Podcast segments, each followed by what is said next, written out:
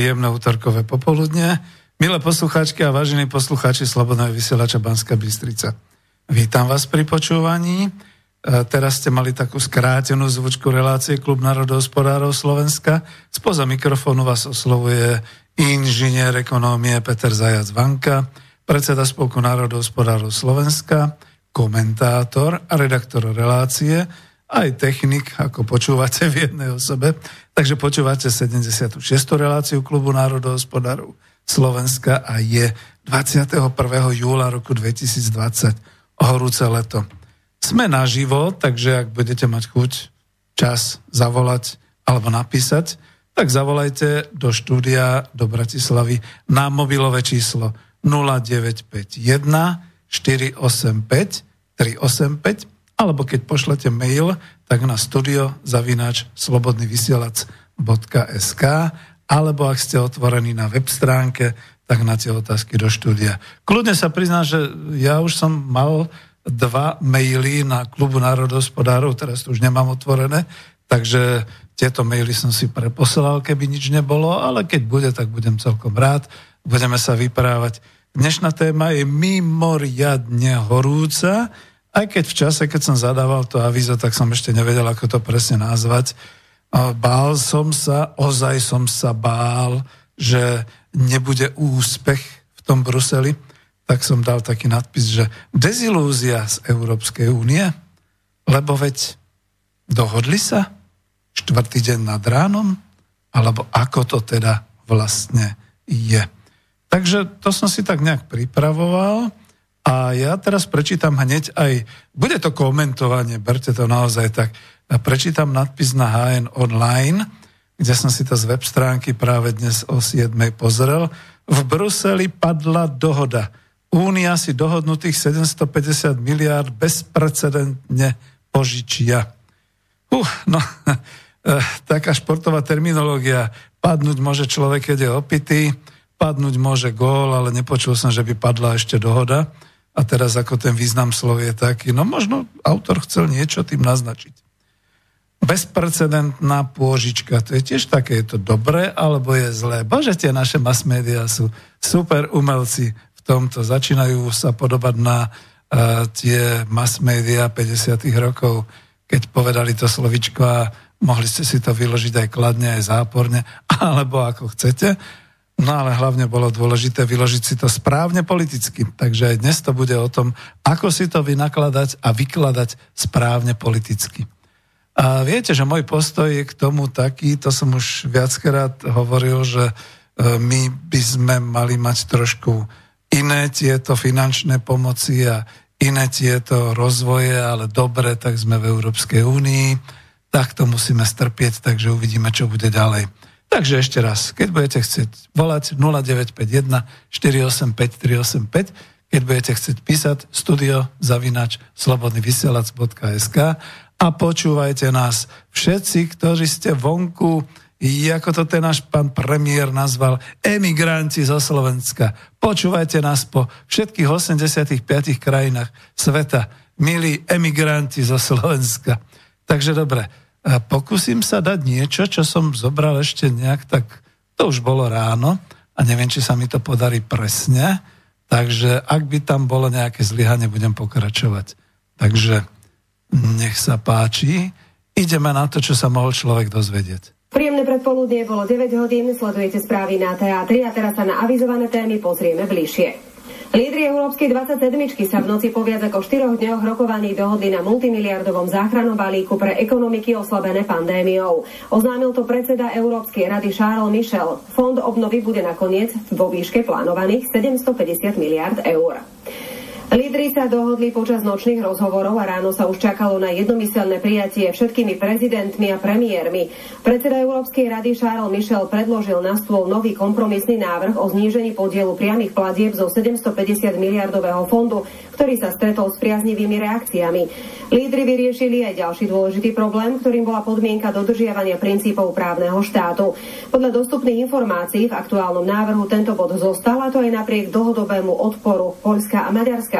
Na základe toho tak môžu štáty, ktoré nedodržiavajú demokratické princípy, zostať po odsúhlasení kvalifikovanou väčšinou členských krajín odstrihnuté od dotácií.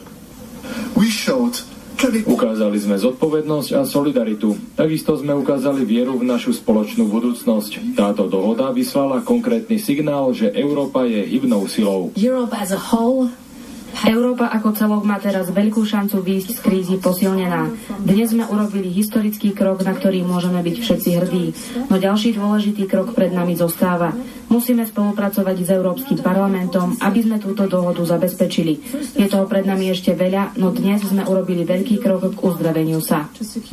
Takže toto sa má možnosť dozvedieť obyčajný slovenský človek o tom, čo sa vlastne udialo na koncile, no nie v Kostnici, ale v Bruseli upražili, umúčili nám tam všetkých predsedov vláda, prezidentov, aby spravili neskutočné zadlženie Európskej únie na ďalších 100 rokov. No a slovenský občan sa dozvedá, ako fantasticky sa budeme mať, pretože dostaneme peniaze. My dostaneme peniaze. A čo tam potom ostatnom? No veď práve tak nejak to tak vyznelo z televízie TA3. Človek mal možnosť si to sledovať. A toto sú mass media roku 2020, no tak som si povedal, že aj toto trošku ešte okomentujem, lebo čo z toho obyčajný človek a nezávislá osobnosť, však to sú všetko voliči, áno, 5,5 milióna. Pána premiéra, čo si z toho mohol vydedukovať? No fantastické, tak jej, tak hurá. Počuli sme tam Michela Barniera, povedal by som e, takého nevoleného predstaviteľa Európskej únie, všetkých tých miliónov európčanov. Počuli sme tam Uršulu, takisto e, nevolenú zástupkyňu, ktorú volili teda len v parlamente a podobne. No a myslím si, že odteraz bude taká tá hlavná charakteristika Európskej únie, tak ako pre RVHP a pre Varšavskú zmluvu bol ten krásny bosk rovno na pusu pána generálneho tajomníka Brežneva a pána generálneho, súdruha generálneho tajomníka Husáka, tak teraz to bude takéto, takéto laškovné ťuknutie si do lakťov, a to už pritom nemali ani rúška, ani nič, tak ako to už je taká srandička, že aha, podarilo sa nám to. Takže pozdrav Európskej únie, odteraz ťuknutie do lakťov. No a ešte niečo si pustíme, lebo toto som nahrával ešte, keď teda náš hrdina pôsobil v Bruseli, takže poďme skúsime aj toto. Stále si myslím, že dokážeme to uhrať veľmi dobre pre Slovensko a, a zjednodušene sme zatiaľ všetko dosiahli, čo sme dosiahnuť chceli.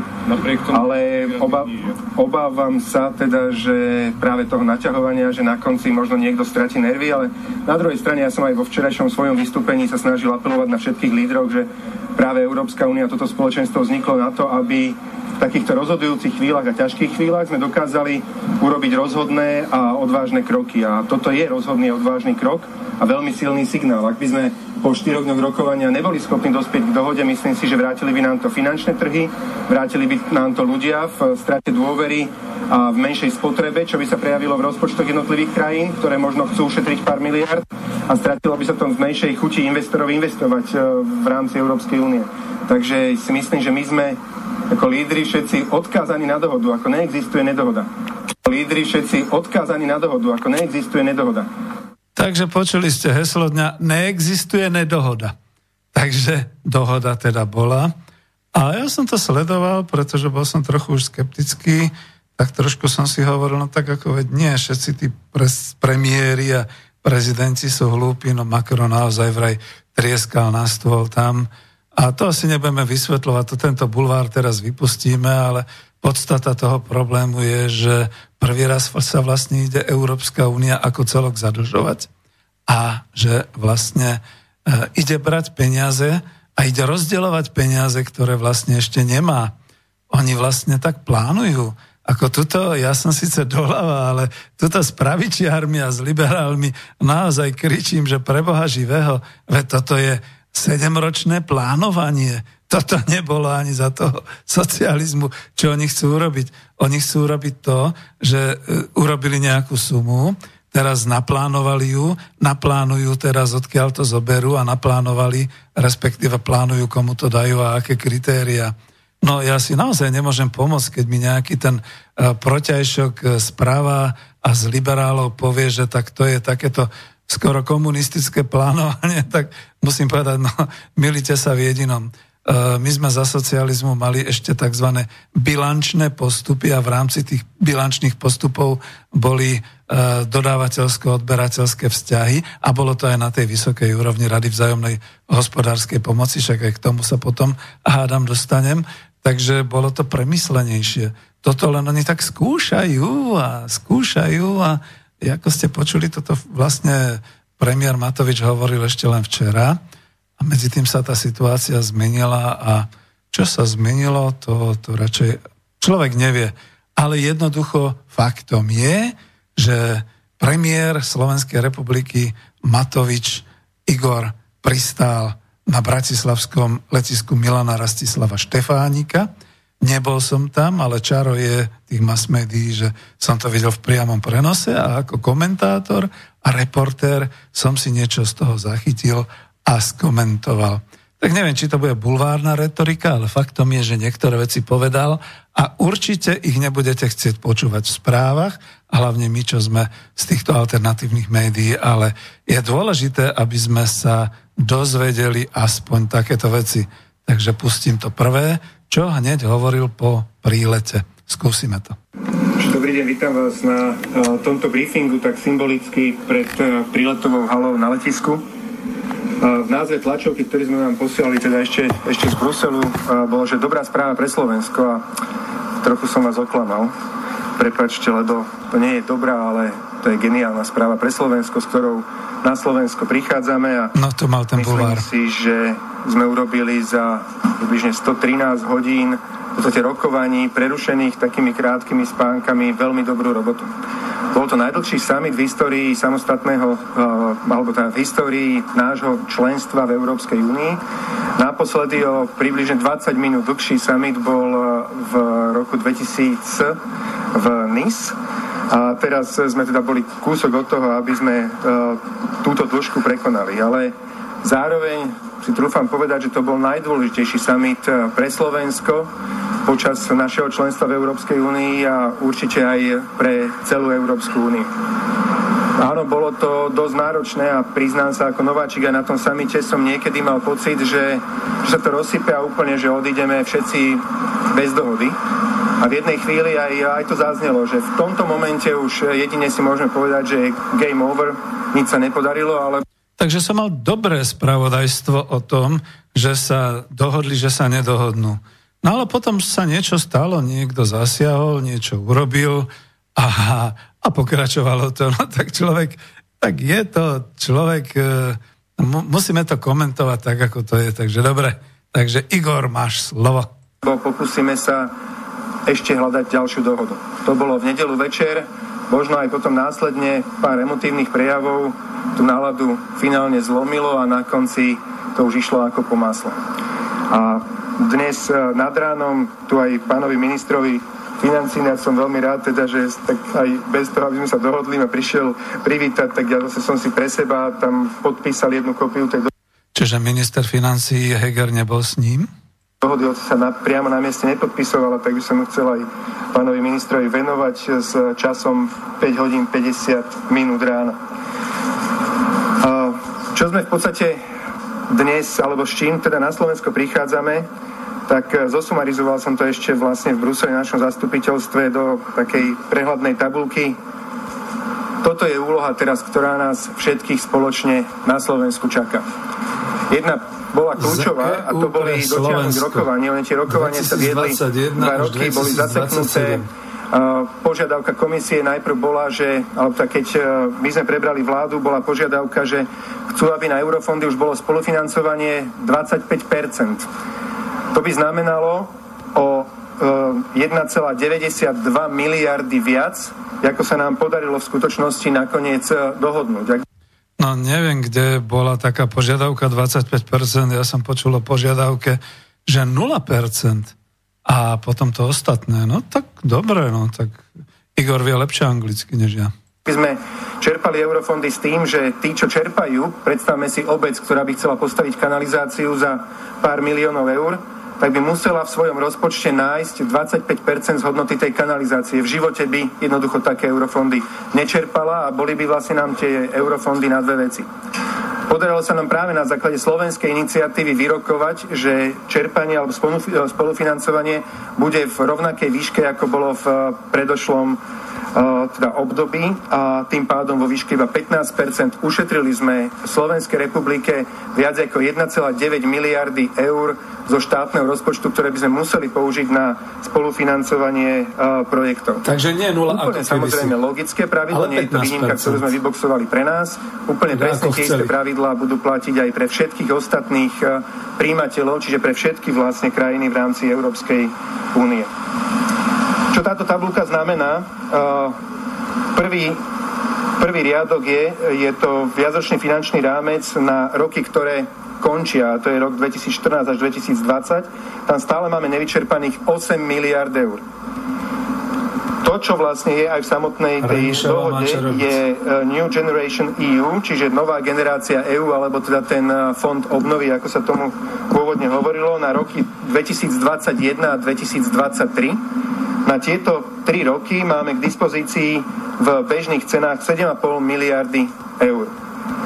Plus zároveň táto dohoda obnáša dohodu o, o nasledujúcom finančnom rámci a to je od roku 2021 do roku 2027, čiže na nasledujúcich 7 rokov, kde budeme mať ako Slovensko k dispozícii na projekty 18,6 miliardy eur.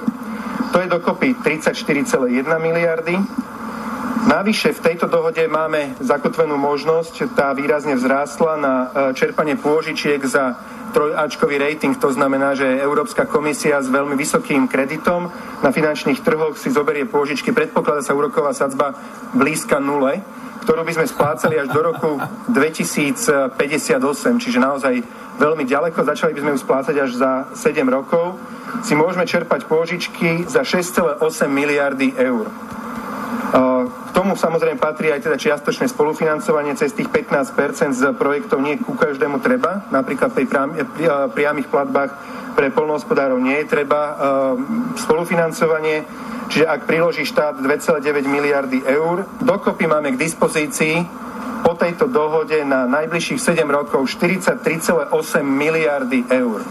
To je na jeden rok 6,25 alebo 6 aj štvrť miliardy eur. Dobre, Aby sme to vedeli predstaviť na možno na naše HDP, 6,25 miliardy eur je momentálne niekde okolo 7% HDP, v podstate prostriedkov z Európskej únie, ktoré môžeme použiť na najmä teda reformy, investície, samozrejme aj priame platby uh, polnohospodárom. Keď spomínam priame platby polnohospodárom, uh-huh. rovnako sa nám vzhľadom na to, že uh, tzv. Frugals 4, to sú v preklade sporivý, sporivá štvorka, alebo taká šetrná štvorka, alebo žgrloši, alebo jak sme im nazývali my, tak títo aj spoločne s Fínskom tlačili na to, aby sa znížil objem prostriedkov, ktorý je určený na, na granty a celkovo, aby celkový objem aj grantov, aj požičiek bol nižší. A na základe tohto tlaku z ich strany my sme žiadali nejaký ústup zase druhý, tak sa nám podarilo vybaviť 200 miliónov eur na rozvoj vidieka navyše voči pôvodnému zámeru. plus e, ďalších pár takých e, teda iných, na prvý pohľad možno drobnosti, ale pre nás veľmi kľúčových vecí. Výrazne sa podarilo nám zvýšiť treba z percento prostriedkov, ktoré sa budú môcť presúvať z fondu do fondu. Aby sme nemuseli, keď vidíme, že niekde sa nám nedarí čerpať, aby sme vedeli presunúť do druhého druhého fondu, aby uh, tie prostriedky nám neprepadali tak, ako sme to boli svetkami uh, v posledných rokoch.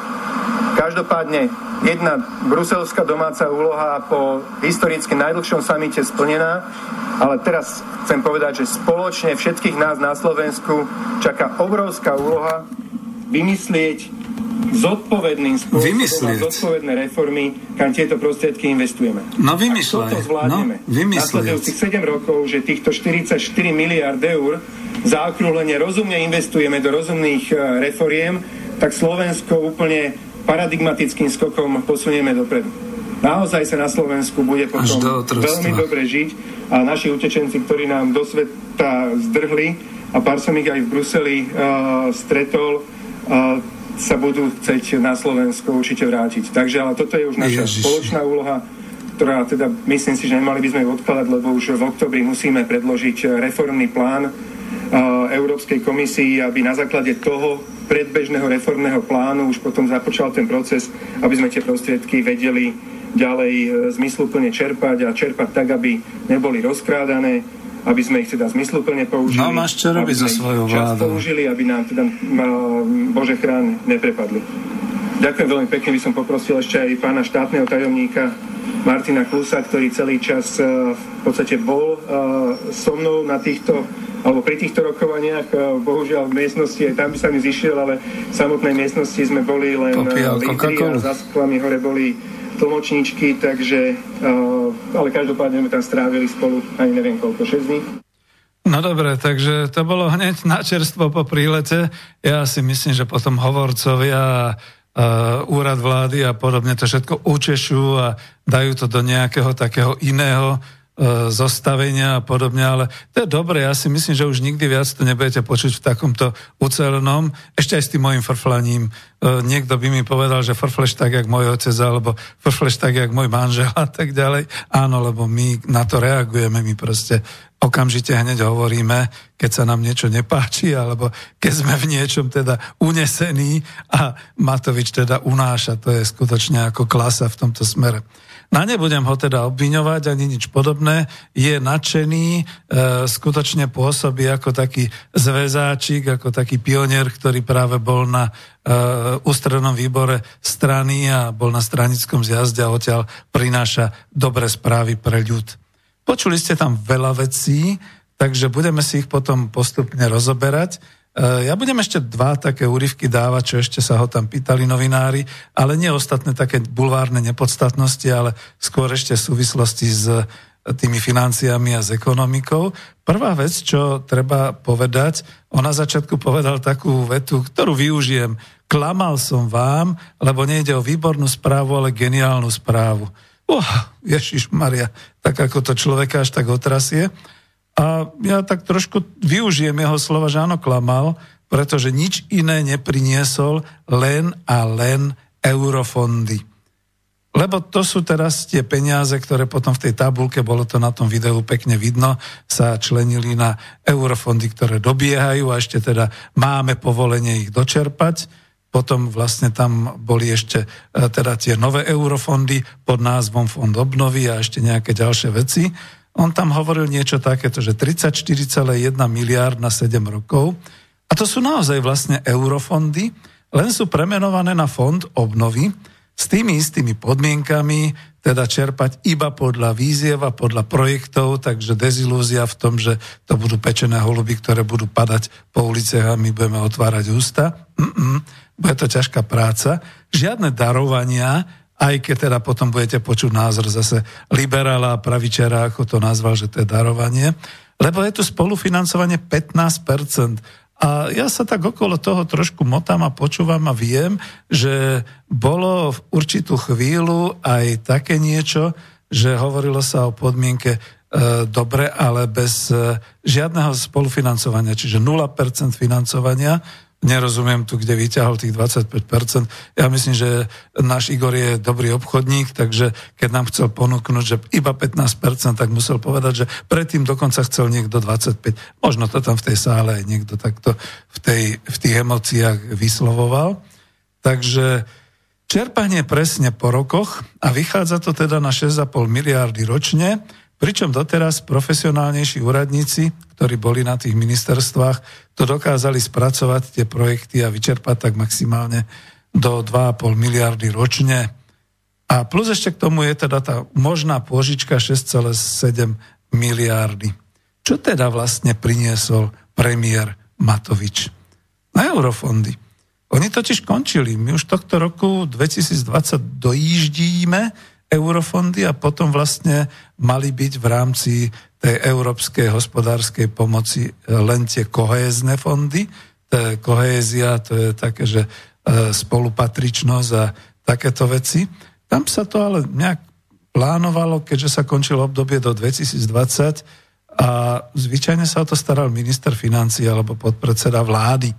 A neviem si predstaviť Sulíka, čo by tam robil. A čo teda vlastne e, premiér zatajil?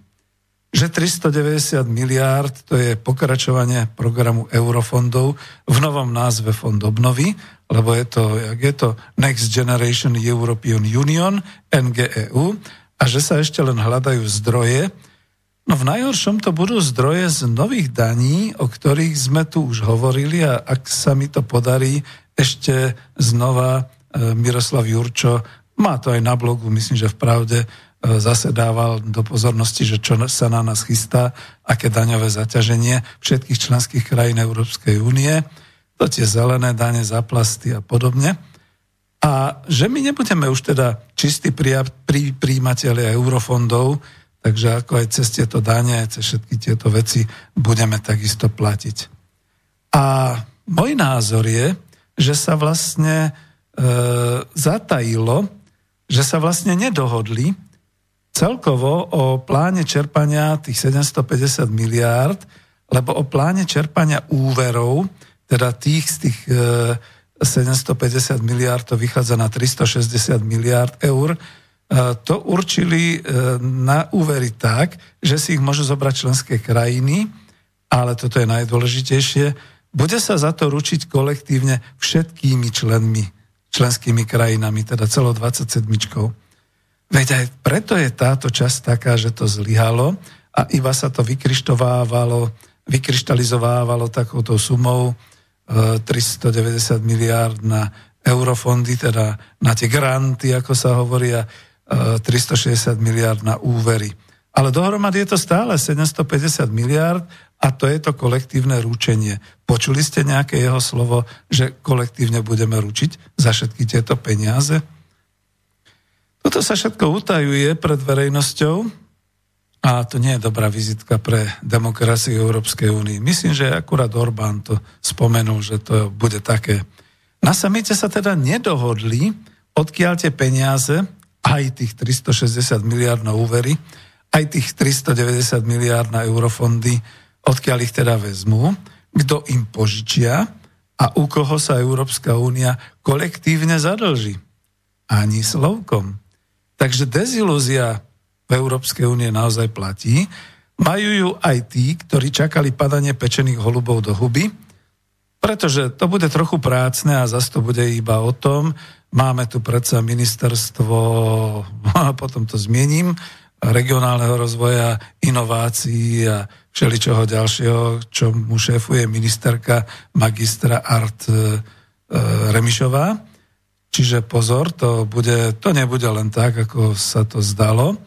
A potom zase e, dezilúziu majú aj tí, ktorí sa obávali zadlžovania sa tohoto kolektívneho zadlžovania Európskej únie, lebo niečo medzi riadkami sa dá vyčítať, ak počujete, že zostala tvrdá politická podmienka, že porušovanie právneho štátu automaticky vedie k zastaveniu financovania danej krajiny.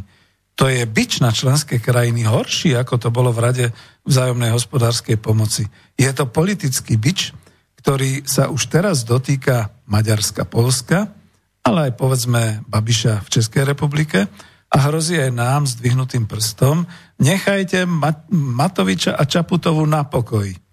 Takže čo konkrétne premiér vlastne priniesol? Nie, ja som tu napísal jedno škaredé slovo a to nie. A poviem to tak, že prísľuby, že to bude čerpanie, ako bolo z eurofondov, nazvané fond obnovy, a to 6,5 miliardy ročne, a zatiahnutie do spoločného ručenia za financie Európskej únie.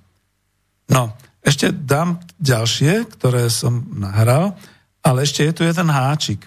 Uršula povedala, po prvý raz bude rozdeľovať financie priamo Európska komisia. Toto si ešte potom necháme, to ešte raz prečítam, e, nechám to zatiaľ e, tak v takom vzduchu, aby ste si to uvedomili. A skúsime sa ešte opýtať pána Matoviča, čo e, potom pred tým letiskom Milana Rastislava Štefánika, čo ešte teda hovoril. Dohoda je vlastne taká, že uh, samozrejme, že uh, keď nenájdeme inú cestu, tak budeme to musieť splácať z našich príspevkov. Čo sa týka čo sa týka New Generation EU, tak dohoda je taká, že vlastne áno, budeme rozmýšľať nad aj novými spoločnými daňami, ktoré hlavne budú teda 21 až 27. nerecyklovateľného plastu, napríklad o, o tom už de facto dohoda je, alebo daň CO2, keď si predstavíme, alebo clo CO2, ktoré by sme vyberali ako Európska únia za to, že k nám príde tovar niekde z druhej strany sveta, niekde, kde produkujú obrovské emisie, vyrobia veľmi lacno ocel, potom najmu dovezú do Európy a my ju pustíme si na náš voľný trh a potom zbytočne nám to kazí biznis e, napríklad na, v, našich, e, v našom US style a ľudia na v našom US toľko, koľko by možno robiť mohli. Tá fabrika nefunguje Ježiš. toľko, koľko by fungovala, lebo sem prinesieme z Číny veľmi lacno ocel bez akýchkoľvek nejakých ekologických noriem vyrobenú a my sa tu, nechcem povedať, že stresujeme, ale jednoducho dodržiavame tie ekologické normy, takže napríklad je aj teda predbežná dohoda na zavedení takejto dane alebo takéhoto ekologického cla. Áno, toto budú zdroje, z ktorých to splácať budeme. Samozrejme, nič to nemení na tom, že dokopy 44 miliard eur za najbližších 7 rokov budeme mať vlastne k dispozícii, ktoré musíme minúť rozumne, zodpovedne, najmä teda na reformy, investície a teda veci, ktoré sme ešte iné spomínali. 44 miliard, na začiatku hovorilo 34,1 miliarde, aj keby sme si zobrali tú požičku, to je nejakých 6,5 miliardy a to ešte stále nie je 44, čiže oni majú ešte chaos aj v tých všetkých počtoch. To som zistil, že nejak hore dolu im to nesedí. Neháme, kým sa to všetko usadí, kým sa prach usadí a potom už budú kľudnejší. Potom nám povedia pravdu. Samuel, že sa urobil príliš veľa ústupkov Holandsko a Maďarsko a zostali rabaty dokonca vo zvyšenej e, miere, a vyšli niž dole. To je otázka. Získali samozrejme celá Holandiania podobnejšie. E, dole ten balík, e, ktorý je vlastne tie granty.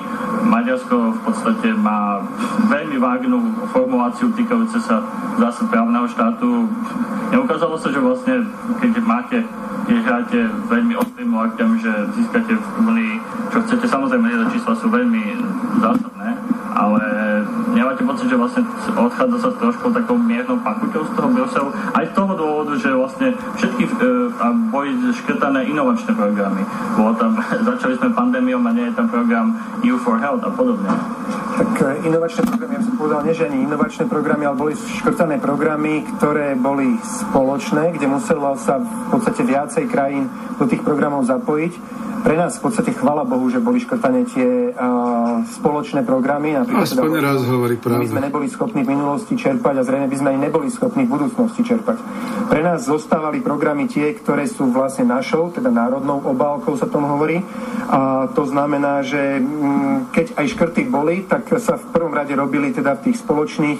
My sme boli veľmi radi, že tam sa tie škrty robili, aj sme nabadali Európsku komisiu, aj teda uh, Šarla Michela, aby, aby tam v prvom rade tie škrty škrty urobil a ich tak urobil. Inak povedané, my sme na tom samite, s čím sme do toho išli, tak to sme v podstate si vybojovali. Či to naozaj sa týka spolufinancovania, väčšej, väčšej flexibility časovej, lebo vlastne podarilo sa získať aj N plus 3, to znamená, že obdobie, počas ktorého tie eurofondy alebo tie balíky sa majú čerpať, ale plus ďalšie 3 roky, kedy v podstate majú prebiehať následné platby k tomu. Takže časová flexibilita väčšia, programová flexibilita alebo tematická väčšia, viacej peňazí pre pôdohospodárstvo cez 200 miliónov eur a išli sme s tým teda, aby sme ustali čo najviac tých grantov. Vedeli sme, že Frugals 4, alebo teda tí šporiví, alebo žgrloši, že nechcú pustiť uh, peniaze. Na druhej strane, ako prinútite krajinu, ktorá má pocit, že nechajme to na všetkých, nech sa zariadia, nech si zoberú pôžičky sami seba, prečo ja by som im mal poskytovať nejaké dary, lebo granty sú dar. A podľa toho návrhu komisie aj celý ten balík, ktorý predstavil eh, Emmanuel Macron s Angelou Merkelovou niekedy dva mesiace dozadu, tak to bolo o tom, že áno, že sa idú zložiť na 500 miliard darov, nie pôžičiek, darov. A oni hovorili, že prečo o nich má niekto rozhodovať bez nich, hoci najväčší darcovia sú vlastne Nemecko a Francúzsko, ale teda aj to Holandsko, Švédsko, Dánsko, Fínsko sa k ním pridalo. Medzi riadkami aspoň pustí tak pravdu. oni sú tiež tí ďalší veľkí čistí placovia, tak oni hovorili, že oni jednoducho nechcú darovať. Alebo keď darovať, tak veľmi málo chcú darovať, alebo menej chcú darovať. Takže muselo to byť o vyjednávaní a my buďme rádi, že naozaj, že pri poklese z 500 miliard eur darov, keď premerujeme granty na dary, z 500 miliard eur darov pri poklese na 390 my sme utrpeli veľmi, veľmi malé škody. Že ostatné krajiny v priemere utrpeli výr, veľmi výrazné škody, o čo viac boli schopné čerpať práve v tých inovatívnych programoch, ako vy ste to tomu budú hovoriť, že je to neúspech. Um, alebo teda uh, v healthe, alebo uh, v investičných, akože uh, v tomto my sme dopadli v podstate veľmi dobre. A to, že čo si vybojoval Viktor Orbán, od začiatku išiel s tým, že pre neho to je najdôležitejšia otázka. Rulovlo. To bol boj, to bol boj medzi, no, stačí medzi už Orbánovi. Orbánom. No nie, nie, to už netreba. Ale tu ste počuli jednu vec, ktorá, hm, ja by som to povedal, že nie je to vždy čierno-biele. No my sme nedostihli čerpanie eurofondov, Teraz zel, veľmi zle pri tých zmenách vlády pôsobí to rozbiehanie tých kohezných fondov. To znamená, to sú práve tie investičné možnosti, prostriedky, ktoré si majú čerpať firmy a spoločne čerpať firmy na rozvoj nejakých tých e, projektov a podobné veci. A tu sme plonkoví. Tu som zvedavý vlastne, ako to bude lebo tu je ešte aj otázka taká, či to my vôbec dokážeme, či to vieme v našej štátnej administratíve a v našej verejnoobecnej administratíve, čiže verejná správa a podobne. A nehať to iba na cudzích investorov, aby si urobili u nás z našich pridelených eurofondov, v tomto prípade to takto budem ďalej nazývať, aby si z toho urobili dobrý biznis, no tak to, to to by potom naozaj sme prehrali už skutočne všetci. No ale tá čierno-bielosť je v tom, že tak či tak tohto roku by to končilo. Bol síce plán ďalších 7 rokov, ale to už mali byť prevažne tie kohezné fondy, nebyť tej krízy a nebyť tej pandémie a takýchto vecí. A teraz by bolo zaujímavé, že čo by sa bolo odohrávalo, keďže my už by sme neboli čistí príjimatelia, ale možno by sme boli už iba čistí plátcovia do eurofondov a to práve pre tie ďalšie krajiny, ktoré vždy mali problémy a majú problémy, Grécko, Španielsko a tak ďalej. No a teraz v tomto má možno pravdu, že niečo sa mu podarilo, alebo nie ani tak jemu, ale ja si skôr myslím, že nejak pri tom prerozdeľovaní, však tam musel byť nejaký kľúč a nejaké takéto veci, tak sme sa k niečomu takto dostali. Otázkou potom je, ako to budeme vedieť využiť. No ja som hovoril a chcem tu teraz ešte uviesť, než ďalšie niečo pustím, že je tu taký nejaký malý háčik, pretože aj naša, ja neviem, ako ju nazvať, premiérka Európskej únie alebo prezidentka, prezidentka Európskej únie Uršula povedala, po prvý raz budeme rozdeľovať financie priamo ako Európska komisia. To znamená, ja to dopoviem ako Uršula a Charles, Charles Michel, a to je 1,8 bilióna eur. No teda my vieme, že 0,75 bilióna, to je tých 750 miliárd eur, to je to, čo prejednávali. Ale čo ten zvyšok? Ten zvyšok patrí do fondov kohézie? Alebo čo to vlastne sú ešte za peniaze? To, to je všetko také zahamlené, o čom teda neviete, nevidíte. A ja som si tu pozrel potom také niečo, že rozpočet Európskej únie, regionálny rozvoj a súdržnosť. No vidíte, kohézia to je vlastne tá súdržnosť. A čítam tu z takého materiálu partnerská dohoda GovSK, programe obdobie 2021 až 2027, že bolo povedané, napísané je to tam. Ja dám potom zase link na YouTube, len mi to nesmú mazať. Ja neviem, prečo mi YouTube maže, keď chcem vlastne dôveryhodne sa opreť o zdroje, ktoré uvádzam. To nie je žiadna plagi- žiadne plagiátorstvo ani nič. Práve naopak. Je to vyslovovanie a zdokumentovanie zdrojov, pretože ja si to nevymýšľam, ale vždy to niekde nájdem. Takže komisia v rámci ďalšieho dlhodobého rozpočtu na roky 21 až 27 navrhov, tu je v prítomnom čase, ale to už je v minulosti, navrhuje modernizovať politiku súdržnosti, čiže kohézie, ako hlavnú investičnú politiku Európskej únie a jeden z najkonkrétnejších prejavov solidarity. Ekonomika Európskej únie sa zotavuje, ale na riešenie pretrvávajúcich rozdielov medzi členskými štátmi, na riešenie pretrvávajúcich rozdielov medzi členskými štátmi Európskej únie je potrebné dať dodatočné investície, investičné úsilie s rozpočtom vo výške 373 miliárd eur. No, to máš dostalo do kolien. 373 miliard, ale to je stále ešte v tom biliónovom rozpočte len 0,37. A v záväzkoch na roky 2021 až 2027 má budúca politika súdržnosti investičný potenciál na preklenutie týchto rozdielov. Zdroje budú aj naďalej smerovať do regiónov, ktoré najviac potrebujú dobehnúť zvyšok Európskej únie. Zároveň zostáva silným a priamým spojením medzi Európskou úniou a jej regionálnymi mestami, regiónmi a mestami a zostáva to silným a priamým spojenectvom. Bolo to dvakrát im písané. No dobre, no a to je to zaujímavé, že teda tých kohezných fondov 373 miliard, tak to čo? To je niečo navyše?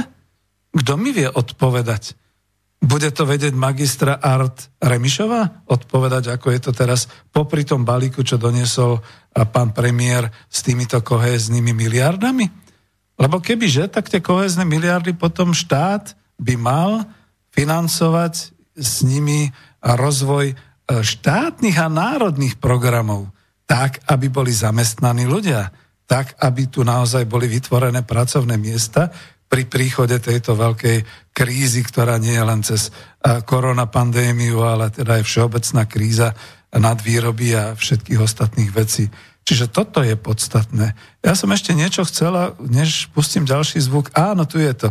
Že áno, lebo my si nesmieme e, zabúdať, že zatiaľ, čo Wow, teraz zase neviem, zo Smeru SD bol ministrom e, investícií a rozvoja, teraz a informatizácie, teraz je ministerstvo investícií, regionálneho rozvoja a informatizácie Slovenskej republiky, ktoré vedie ministerka, magistra umenia V. Remišová. Takže ja dúfam, že nebude k sebe brať iba slobodných umelcov, ale aj odborníkov na financie a odborníkov na hospodárstvo. No a pustíme si ďalšiu ukážku, čo Igor už naposledy hovoril tam pri príchode z letiska. Ako vieme ročne minúť 6,5 miliardy, keď doteraz sme nevedeli poriadne čerpať to, čo sme mali na stole? To som chcel povedať, že aby, aby teda sme si vedeli predstaviť tú sumu 6,4 miliardy, dnes čerpame niekde medzi 1,5 a 2 miliardy ročne. Čiže čo je asi až 4, skoro až 5 násobne menej, ako by sme mali čerpať v priemere nasledujúce 4 roky. To sa, ak pôjdeme ďalej systémom, akým sme išli, akože nemáme šancu. Čiže to naozaj potrebuje aj veľmi inovatívny prístup aj k e, verejnému obstarávaniu, zjednodušenie procesov, minimalizácia byrokracie, minimalizácia možno aj samotných tých e, projektov, na ktoré budeme Čiže použiť, lebo ak si niekto myslí, že to teraz môžeme rozdeliť do tisíciek nejakých malých drobných projektíkov, tak akože nemáme šancu absolútne žiadnu. Čiže to musia byť obrovské Čiže živnostníci a malé firmy si Na celom e, Slovensku dobudovať komplet kanalizáciu, aby každá jedna domácnosť bola napojená na kanalizáciu, aby všade v každ- za každým zvukom dedín bola čistička odpadových vôd, do tých spodných vôd. Aby sme uh, si povedali, že dobre, ideme vybudovať 3 alebo 10 obrovských nových nemocníc komplet so zariadením, ale ísť po malých projektoch, lebo to nemáme šancu zvládnuť za tých 7 rokov. Historicky najviac sme mali uh, rok, myslím teda, že vlastne takto pred 7 rokmi, kedy sme za jeden rok boli schopní vyčerpať, ale teda aj potom s hociakými dorubmi a podobne, 4,5 miliardy eur, teda s obrovskými, ale aj chybami. 4,5 a to bolo vypetie iba preto, lebo nám to zostalo, lebo stále sa to na poslednú chvíľu čerpané. Takže naozaj toto bude vyžadovať všetky šikovné mozgy sveta slovenské, aby sa tu na Slovensku teraz zišli a vymysleli sme... Som zvedavý, či dajú pracovné miesta. Peniaze.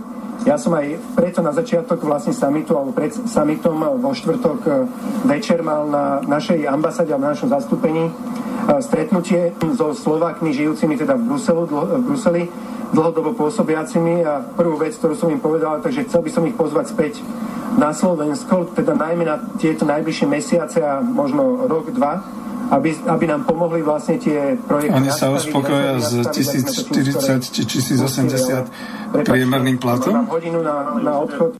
No, a pretože som do toho brblal a komentoval, tak si neodpustím ešte dokumentovať a dobrblať ešte trošku. A to bolo jedno, potom bolo ešte veľa všelijakých otázok na Matoviča a jeho, jeho odvolávania a podobne, ale táto ekonomická a sociálna podstata zase niečo vytresol. Tak ako keď sa stretol s e, Babišom, tak hovoril, že obnovil Československo, no, obrovský medzinárodný prúser, takisto ako keď sa stretol s predstaviteľmi e, maďarských politických strán a oni mu rovno povedali požiadavku na antonómiu južných území. Takisto teraz sa stretol s nejakými nešťastnými úradníkmi, ktorí sú radi, že tam majú také tie svoje trojtisícové a 4,5 tisícové platy aj so všetkými tými kompenzáciami a odmenami v Brusele a podobne. A on ich pozýva na Slovensko? Akože my tu nemáme už žiadnych nezamestnaných ani žiadnych odborníkov? On ich sem prizýva a oni budú spokojní s tým priemerným platom 1084 eur za mesiac v? Akože to čo, to, to čo sú za... No to, to je tá bulvárnosť potom, ako, alebo tá nepremyslenosť týchto všelijakých výkrikov a podobných vecí. Ja ešte si neodpustím to, lebo to som chcel ešte predtým tak nejak uvieť, že kde sa to vlastne zlomilo v tej nedelnej noci. Ja teraz budem trošku tak ako art, čiže ako umelecky tvoriť, fantazírovať, že to potom Igor vyskočil tam na tie stoly, však sme videli, že je to taký ten veľký okrúhly priestor, oni sedeli uh, ob jedného, takže dosť veľký priestor tam bol voľný, zatancoval nejakú Jánošikovskú častočku a vykrikol, že nech žije Milan Rastislav Štefánik, lebo však to potom v nejakom inom hovore hovoril, že sa pýtal rovno Makrona, či poznáš Štefánika. Poznáš Štefánika, ne? Však poznáš. No a ten akože to. A možno povedal aj tú slávnu Štefanikovú vetu, ja sa prebijem, lebo sa prebiť chcem. No a tým dostal do úžasu tak všetkých, že sa to už teda po polnoci zlomilo a všetci si podali ruky a poplakali si a povedali, no tak keď už malá krajina je takáto, tak jasné, tak poďme, dohodnime sa konečne, uzavrime to, podpíšeme to, dáme tých 750 miliard tomu národu európskemu a tak ďalej a tak ďalej. Takže to som trošku odbočil, to bola taká malá umelecká odbočka. A no, medzi tým, okrem tých mailov, ešte mám tu HN Online, ktoré zareagovalo hneď nejako takto v ráno, niekedy po tej 9. E, to bola tá správa, čo som čítal na začiatku, že v Bruseli padla dohoda. Únia si dohodnutých 750 miliard bezprecedentne požičia. A teraz ten text. Prezidenti a premiéry krajín Európskej únie sa po štyroch dňoch a nociach vyjednávania na začiatku 5. dňa dohodli na parametroch Fondu obnovy ekonomík a budúceho sedemročného rozpočtu. Dobre rozumiete, ja to skomentujem. Parametre Fondu obnovy ekonomík a budúceho sedemročného rozpočtu a ja stále nerozumiem, aj keď mám teda dve vysoké školy a pohybujem sa tu okolo tohoto, jaký je ten rozdiel, keď fond obnovy, to sú vlastne bývalé eurofondy, však to je to New Generation European Union a sedemročný rozpočet. To sú dve odlišné veci. Skúste mi poradiť, Ivan, zavinač Ivan, napíš mi. Oznámil to dnes ráno, teraz už pokračujem v článku, oznámil to dnes ráno predseda Európskej komisie Charles Michel, celkový objem fondu, ktorý má od 1. januára pomôcť ekonomikám zasiahnutým koronavírusovou krízou, bude 750 miliard eur. Zase musím komentovať, ale to je blbosť aj od HN Online. Veď tam nebolo ani slovo o koronavíruse a o účeloch spojených s koronavírusom. No dobre, tak čítam ďalej. Tieto peniaze, ktoré zvýšia hodnotu rozpočtu únie na obdobie 21 až 27, na 1,82 bilióna eur si Európska komisia bezprecedentne požičia na finančných trhoch. Oh, a tu musím komentovať. Tak tu je jádro pudra, pudla, jak hovoria Češi. 1,82 bilióna eur si ide Európska komisia bezprecedentne požičať. No, premiér tam niečo zmetkoval okolo toho, že najvýhodnejšie požičky a podobné veci, ale kto to bude platiť? Pre Boha živého. Mám ďalej pokračovať ešte aj v tom HN Online, že lídry našli zhodu, dokázali sme to, Európa je silná, Európa je jednotná, komentoval vyčerpávajúce rokovania, viditeľne spokojný Michel, no tak ten musí byť spokojný. Ako, neviem si predstaviť, že bez toho nejakého výberového konania na takúto top manažerskú pozíciu a bez priamej voľby e, ľudu európskeho sa dostal na tak vysokú stoličku, kde teda bude vládnuť 1,82 biliónom eur. Hú. Všetky členské krajiny v kritickej chvíli ukázali zodpovednosť za solidaritu a čo tu bude ešte ďalej písané? Zníženie priamých dotácií.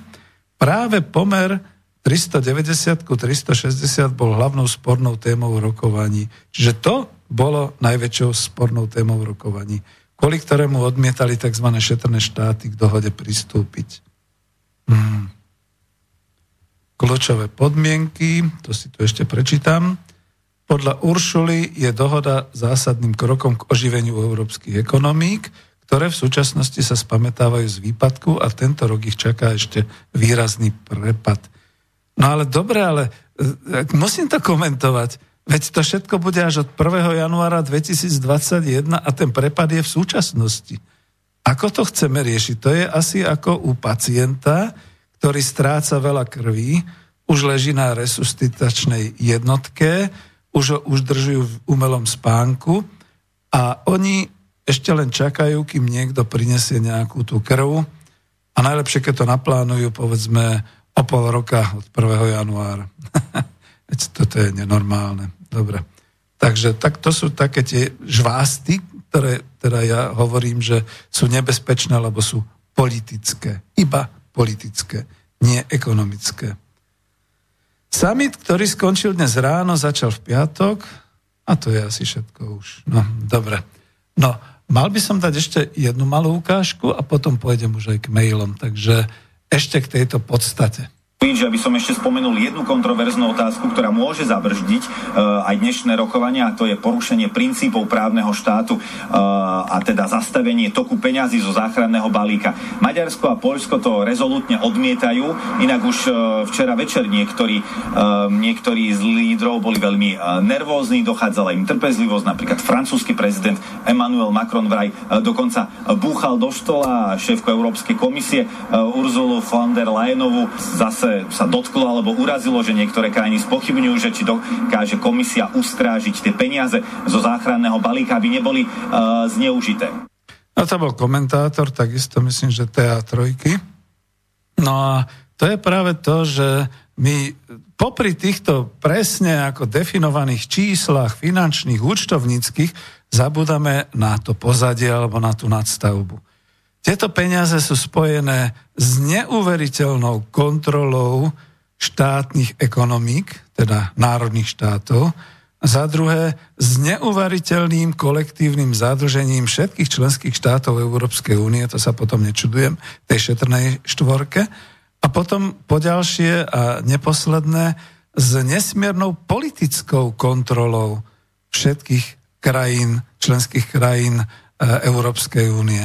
Lebo to, čo ste počuli, to právny štát, tam bolo aj niečo uvedené, že Orbán to má vágne definované a tak ďalej, že opiera sa o e, Národnú radu a tak ďalej. Však všetky krajiny sa opierajú o svoj zákonodárny zbor, o voľby, o vládu a o takéto veci a ústavné súdy a podobné veci. A predsa len Európska komisia bude mať ten bič v rukách, ktorým švihne a povie, vám nedáme, vám zastavujeme platby, vám zastavujeme financovanie, lebo vy neposlúchate.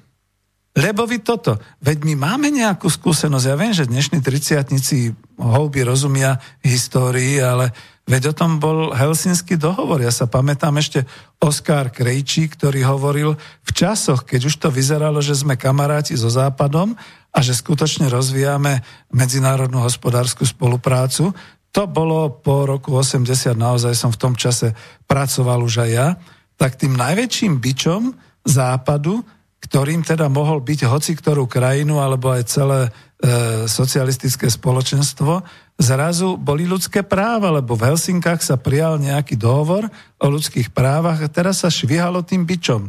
Švihalo sa tým bičom tak, že vy nedodržujete ľudské správa, tak vám budeme embargovať. Vy tiež nedodržujete ľudské práva, tak tiež vám budeme embargovať. Bolo to Čína, bola to Korea, bola to Kuba, nakoniec to boli aj krajiny Rady vzájomnej hospodárskej pomoci. Hneď v tej chvíli, keď niečo bolo. Na naši vládcovia e, už aj za socializmu častokrát stiahovali chvosty, pretože chceli financie. Tak ako to bude tu. A teraz sa to hodí, lebo tu mám aj ten mail, ktorý som si preposlal z klubu národohospodárov od Bohuša.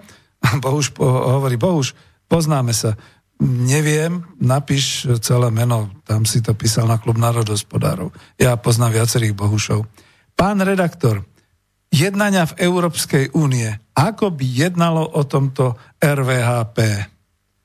Eh, no, eh, ja som sa na to pripravil, pretože som si to stiahol, takže za prvé, krajiny Rady vzájomnej hospodárskej pomoci, teda socialistické krajiny, najmä európske, a Sovietský zväz by sa do takejto situácie ťažko boli dostali.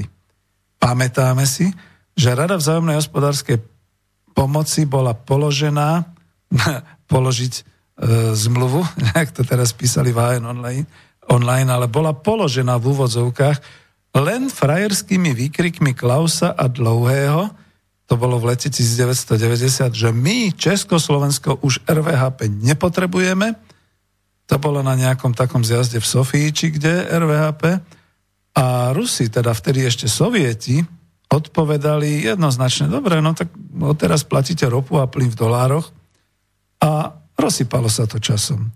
Jednak e, sebavedome európske socialistické štáty si mysleli, že tie ich tovary a služby budú, pôjdu na dračku na západe, no nešli. Konkurencia bola opačná, tak ako u nás, že to otvorenie hraníc a e, bezcolné bari- bezcol, rušenie colných bariér a všetkého sa vypomstilo našej výrobe, našej produkcii a nášmu obchodu. Takže sa to sem vovalilo ako záplava a vylialo to všetky naše podniky a podobne. No a Sovieti, teda Rusi, začali nakupovať tovary a služby v dolároch a tiež potom rozmýšľali o tom, že čo kúpia radšej, keď to majú platiť v dolároch a markách a frankoch. Takže potom kupovali na západe a nepotrebovali už e, naše tovary a ani ten prevoditeľný rubel, ktorý dovtedy bol vynikajúcim, ale ja to skutočne ako ekonom poviem, vynikajúcim finančným prostriedkom na vzájomné zúčtovanie cez clearing. To dneska už nepoznáme, tomu som sa už venoval v iných reláciách klubu národohospodárov, takže clearing dneska už ani neexistuje. To bolo to vzájomné zúčtovanie. A po druhé, lebo nechcem dlho hovoriť, po druhé, zrejme by prevládol nejaký ten sociálny aspekt, lebo všetky členské krajiny Rady vzájomnej hospodárskej pomoci mali v ústavách a teda museli zohľadňovať neznižovanie životnej úrovne pracujúcich, teraz to vzletne povedané, ale v skutočnosti išlo o to, že E, naozaj museli dbať na ten neustály rozvoj životnej úrovne, zamestnanosť a, a proste a e, zlepšenia hospodárenia a takýchto vecí. Čiže boli by reagovali zrejme asi takto na základe toho sociálneho aspektu. Si myslím ja, ako berte to naozaj tak. Že som žil v tom čase, takže viem, čože žil. Ja to musím ešte povedať, než poviem tu, že ako by asi reagovali. A viete, ja som vlastne koncom 80 rokov bol priamo účastníkom E, komplexnej socialistickej ekonomickej integrácie Rady vzájomnej hospodárskej pomoci. Robil som na projekte, už som to x krát hovoril, to nájdete v starších dieloch aj v ekonomickej demokracii. To boli laserové rezacie, zariadenia, obrábacie, kovo, drevo, kompozity a všetky takéto veci. A to bola spolupráca Nemeckej demokratickej republiky, Československa, z toho teda v Čechách určitých teda tých e, firiem, ktoré sa zaoberali e, dneska by sa povedalo elektronikou a podobne a optikou a na Slovensku, ktoré sa zaoberali teda mechanikou, strojárne, piesok a ďalšie. A potom Rusi, ktorí takisto e, dávali dokonca aj ten vedecko-výskumný potenciál k tomu. No a tam som si naštudovával ja vlastne ako aj takéto projekty, ktoré mohli byť, ktoré sa blížia už k tomuto. A my sme mali ďalšie veci, aby som to skrátil. Existovala Medzinárodná investičná banka, RVHP, a existovala Medzinárodná banka pre hospodárskú spoluprácu, MBHS. A ja som si to oživil len nedávno, pretože ešte pred e, pár rokmi som mal chuť e, pracovať, bol som predčasne nezamestnaný, tak som sa prihlásil do Národnej banky Slovenska práve na taký ten úsek, že ruština, angličtina. A naozaj som si naštudoval, že ešte stále sme členmi Medzinárodnej investičnej banky a Medzinárodnej banky pre hospodárskú spoluprácu. A dneska, keď sú to trošku banky s iným zameraním a komerčným a podobné veci, a cez ne sa všetky tieto veci robili, čiže to nešlo cez nejaký politický orgán, nejakú komisiu RVHP a nejakých komisárov RVHP a podobne. To všetko išlo na základe vzájomných medzištátnych, možno aj multilaterálnych dohôd, tak ako to bolo v tom laserovom e, projekte, kde teda boli vlastne tri krajiny a kde sme mali pomaly úspechy a mohli sme konkurovať. Ja vždy hovorím, že Práve preto musel rýchlo prísť november 89, lebo už to vyzeralo tak, že v laserových technológiách by sme boli pravdepodobne e, konkurovali a predbehli aj Spojené štáty, aj nemeckú firmu Trumf a podobne. Takže teraz sa vrátim k tej odpovedi, Bohuž. A možno si odtiaľ. Človek nevie. Prevládol by zrejme to hovorím ja akože po druhé, v RVHP, prevládol by zrejme sociálny aspekt, lebo členské krajiny RVHP mali v ústavách a teda museli zohľadňovať neznižovanie životnej úrovne a zamestnanosť a podobne. A potom by to bolo asi takto. Tak tieto miliardy, ktoré tu sú, si rozdelíte pre riešenie podpor v nezamestnanosti a vytváranie pracovných miest. To poprvé. Po druhé, tieto miliardy majú účel dotácií do občianskej infraštruktúry, to znamená zdravotníctvo, školstvo, E, sociálna vybavenosť a tak ďalej. Po tretie, tieto miliardy môžete čerpať, alebo by to rozdeľovali, a tieto miliardy môžete čerpať pre deti na vzdelávanie do tých nákladov, povedzme aj do života dôchodcov, pre penzie, pre zabezpečenie starostlivosti v starobe a v chorobe.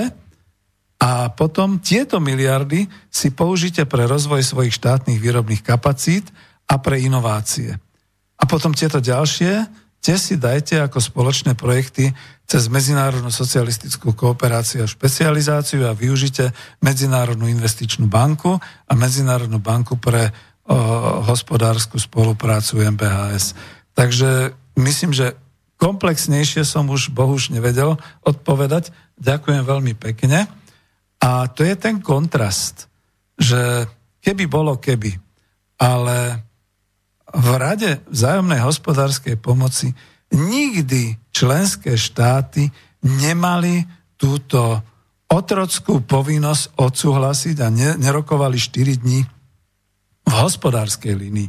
Ja hovorím politicky, tam bola Varšavská zmluva, tam bol rok 68 a podobne, ale v hospodárskej oblasti nikdy ich nenútili a žiadna komisia ich nenútila zavezovať sa a takto drasticky odsúhlasovať že bude odsúhlasené všetko alebo nič a podobné kroky. A dokonca nikdy nebolo žiadne kolektívne ručenie za záväzky celej Rady vzájomnej hospodárskej pomoci. Ako teraz vzniká kolektívne ručenie Európskej únie. No to je neuveriteľné, že 1,82 bilióna eur, to je nepredstaviteľná suma a za toto bude ručiť celá Európska únia, všetkých 27 členských krajín.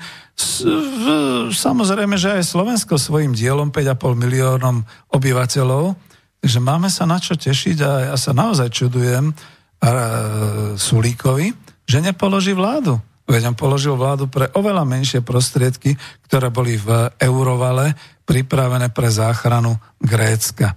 A my teraz čo pre Boha robíme? No nič, tu je naozaj už najlepší čas pustiť, ako reagoval expert bankový Stanislav Pánis.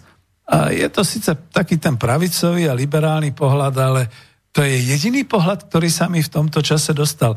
Lavica je nejaká nepružná, nejaká neakčná. Takže si vypočujme, čo, ako reaguje Stanislav Pánis zasekli na jednom bode.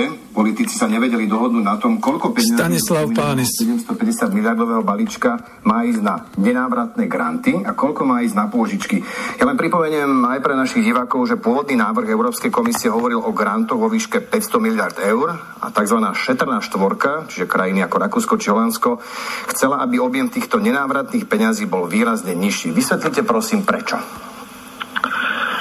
No už ide o to, že granty sú v podstate peniaze zadarmo od e, zodpovedných severských štátov k nekonkurencieschopnému juhu. A pochopiteľne, že keď ste čistý platca, tak chcete dávať čo najmenej peňazí, čo najmenej prerozdeľovania a z politického hľadiska je to predovšetkým na domácej politickej scéne veľmi ťažké predať. A hlavne, keď už dávate peniaze zadarmo, tak chcete mať na nich e, nejakú kontrolu. A preto napríklad holandský premiér Mark Rutte trval na tom, aby e, boli tieto peniaze použité na rôzne reformy, či už sociálnych vecí, daňovej reformy, dôchodkovej, na modernizáciu infraštruktúry a podobne a nie len tak, aby to boli nejaké peniaze zadarmo, ktoré by teoreticky mohli byť nejakým spôsobom zneužité alebo neefektívne použité, čo si stále myslím, že je obrovské riziko tak či onak, bez ohľadu na to, či, bude, či budú granty za 500 miliard alebo za 50 miliard. K tomu hodnoteniu sa dostaneme už o chvíľu. Ja by som chcel ešte spomenúť argument protistrany. A ten bol, že ak by Európa znížila podiel grantov, tak ako to chcela šetrná štvorka a ak by dala Európa viac peňazí zo záchranného e, fondu na pôžičky, tak by to mohol byť problém napríklad pre vysoko zadlžené Taliansko, keďže jeho dlh by sa po získaní takýchto pôžičiek e, opäť zvýšil.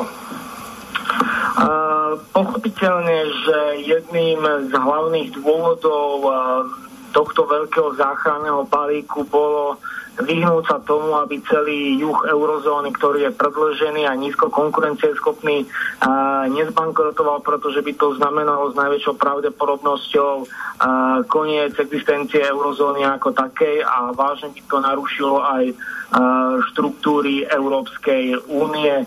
Takže síce politici nám to tu predávajú ako e, skvelý fond, ktorý posunie ekonomiku a vôbec Európsku úniu ďalej. Ja si však myslím, že mm, celá tá dohoda nie je dobrá ani geniálna, ale skôr tragická správa pre Slovensko a pre každého jedného Európana, pretože história ukazuje, že z dlhodobého hľadiska rast prerozdeľovania, rast zadlžovania, rast staňovania nikdy v histórii nepriniesol trvácne zrýchlenie rastu životnej úrovne a, a rastu konkurencie schopnosti. Čiže kto, kto hovorí, že a, táto dohoda je dobrou správou, tak ja neviem, či, má, či je strašne naivný, nekompetentný, alebo je len obyčajne Alebo je Matovič. Ja veľmi vystríham pred touto dohodou, a obávam sa, obávam sa, že môže skončiť uh, epickým fiaskom ako Lisabonská stratégia či Junckerov strategický investičný fond.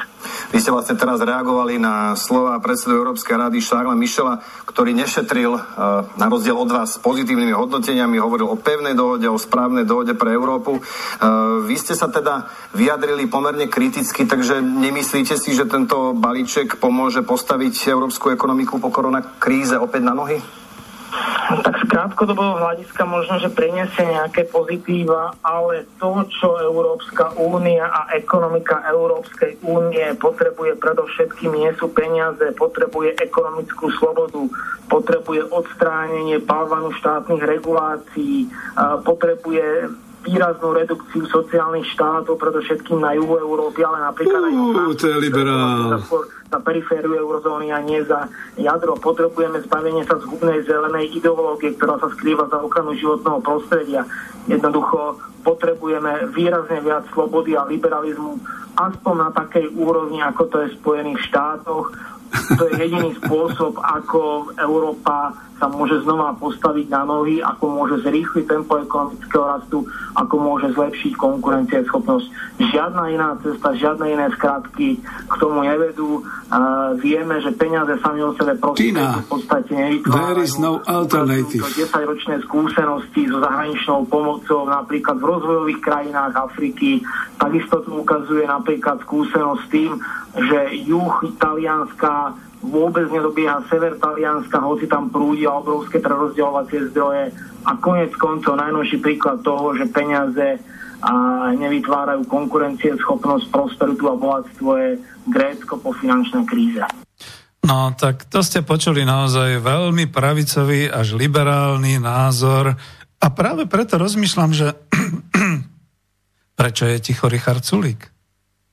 Ako je možné, že neprišiel na letisko privítať svojho premiéra a v priamom prenose mu nevynadal, že čo to postváral a že prečo nás nutí brať takéto dary a prečo nás nutí ísť do takéhoto kolektívneho ručenia, pretože to je predsa horšie, ako to bolo v prípade Eurovalu s Gréckom.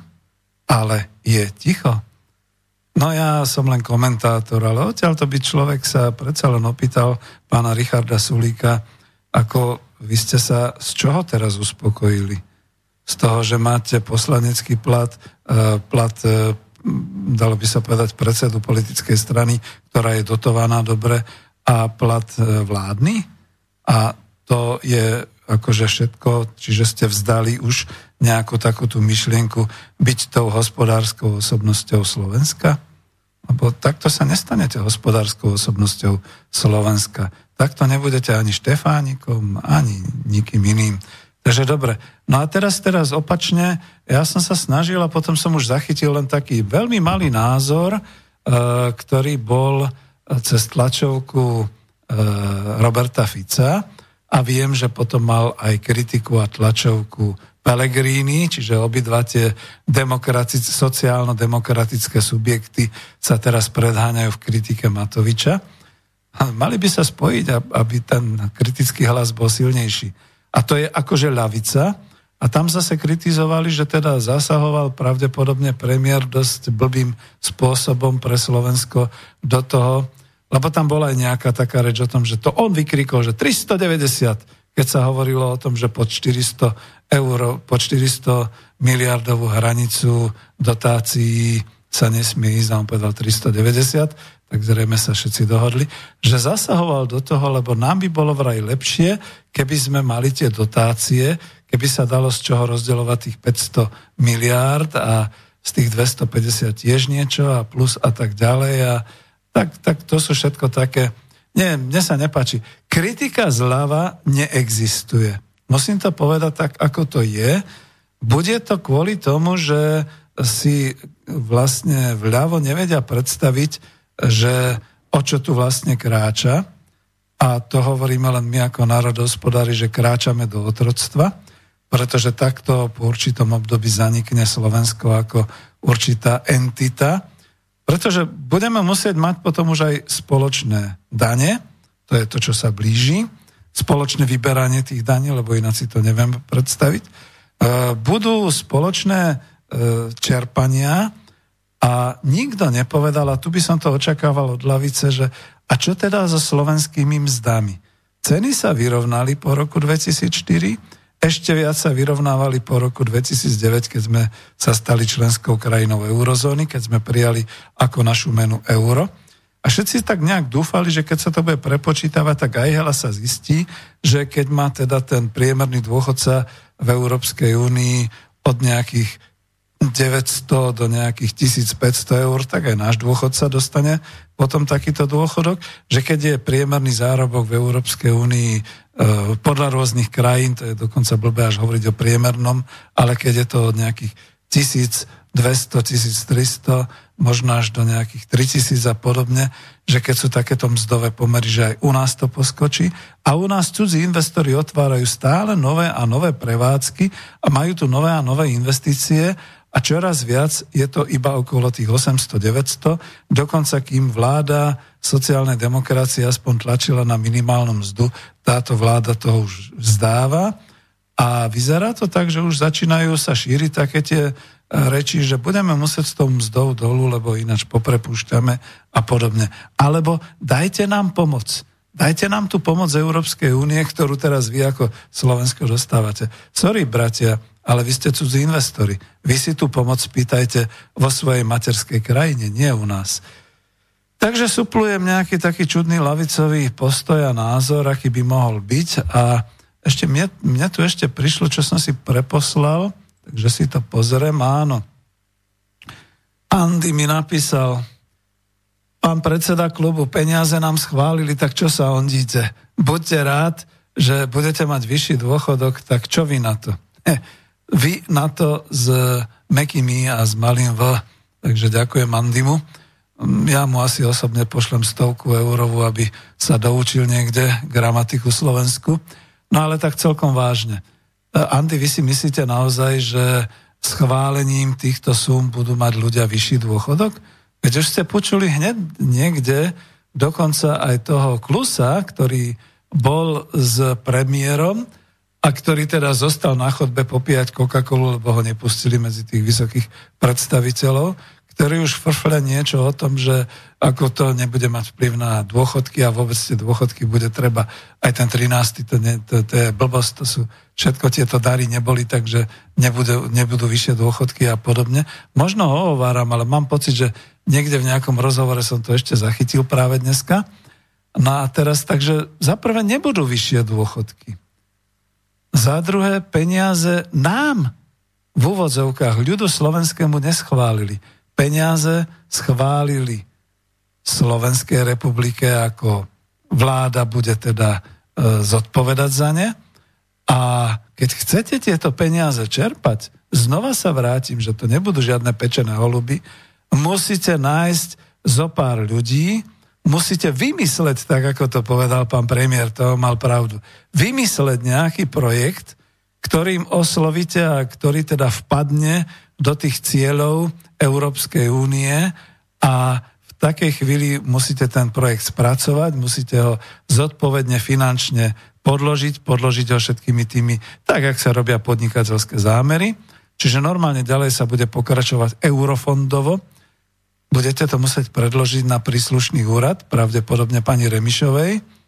Ja len dúfam, že pani Remišova bude mať schopný personál, bude tam mať naozaj ľudí, nie že z Bruselu, ktorí prídu domov a budú nespokojní so svojím 1200 e, eurovým platom mesačne v hrubom, ale že to budú naozaj ľudí, ktorých vyštracha odkia, od, odkiaľkoľvek, profesionálov, ktorí budú rozumieť aj ekonomike, budú rozumieť aj podnikateľským a inovačným všelijakým takýmto zámerom a budú teda schvalovať projekty, aby sa nestalo, že sa schvália projekty, povedzme na to, že zozbierať e, toho brouka, ktorý nám tu požieral v lesoch e, v Tatrách a ja neviem, čo z toho zomleť ho na múčku alebo čo, proste blbosti. Čiže aby to boli naozaj kvalitné projekty. No a to sa môže stať kľudne, pretože už tu v našej histórii Československa, to zase si tí nebudú pamätať, čo majú 30 rokov a menej, že bol taký Ježek, Tomáš Ježek a boli takí ďalší, ktorí hovorili, jak ten majetek Československej republiky rozdať.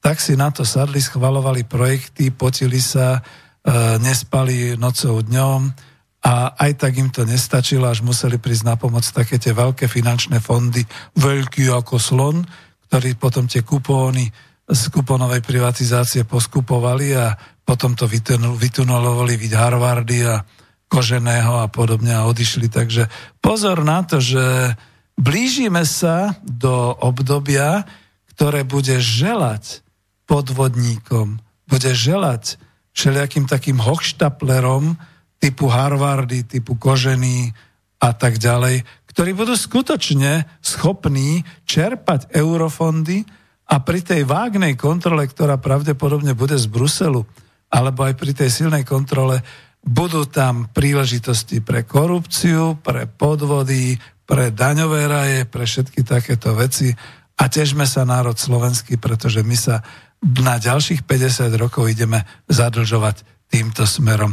Toto niekde naozaj už skončím a pretože sme dlho, dlho nemali žiadnu pesničku, dám túto drsňácku latinskoamerickú pesničku celú.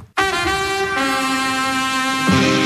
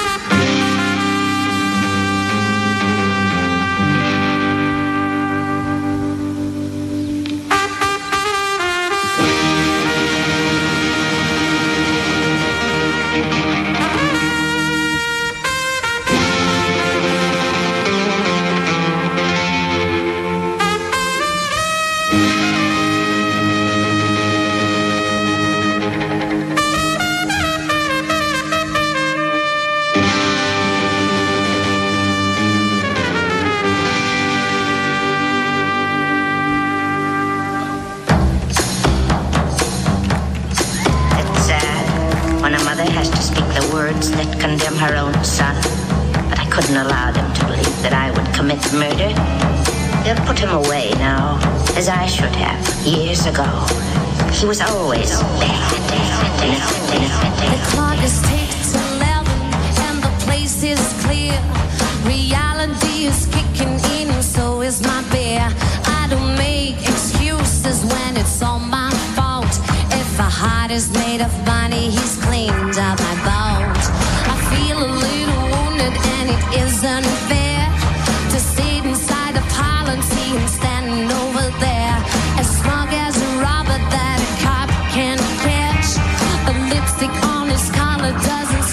to me.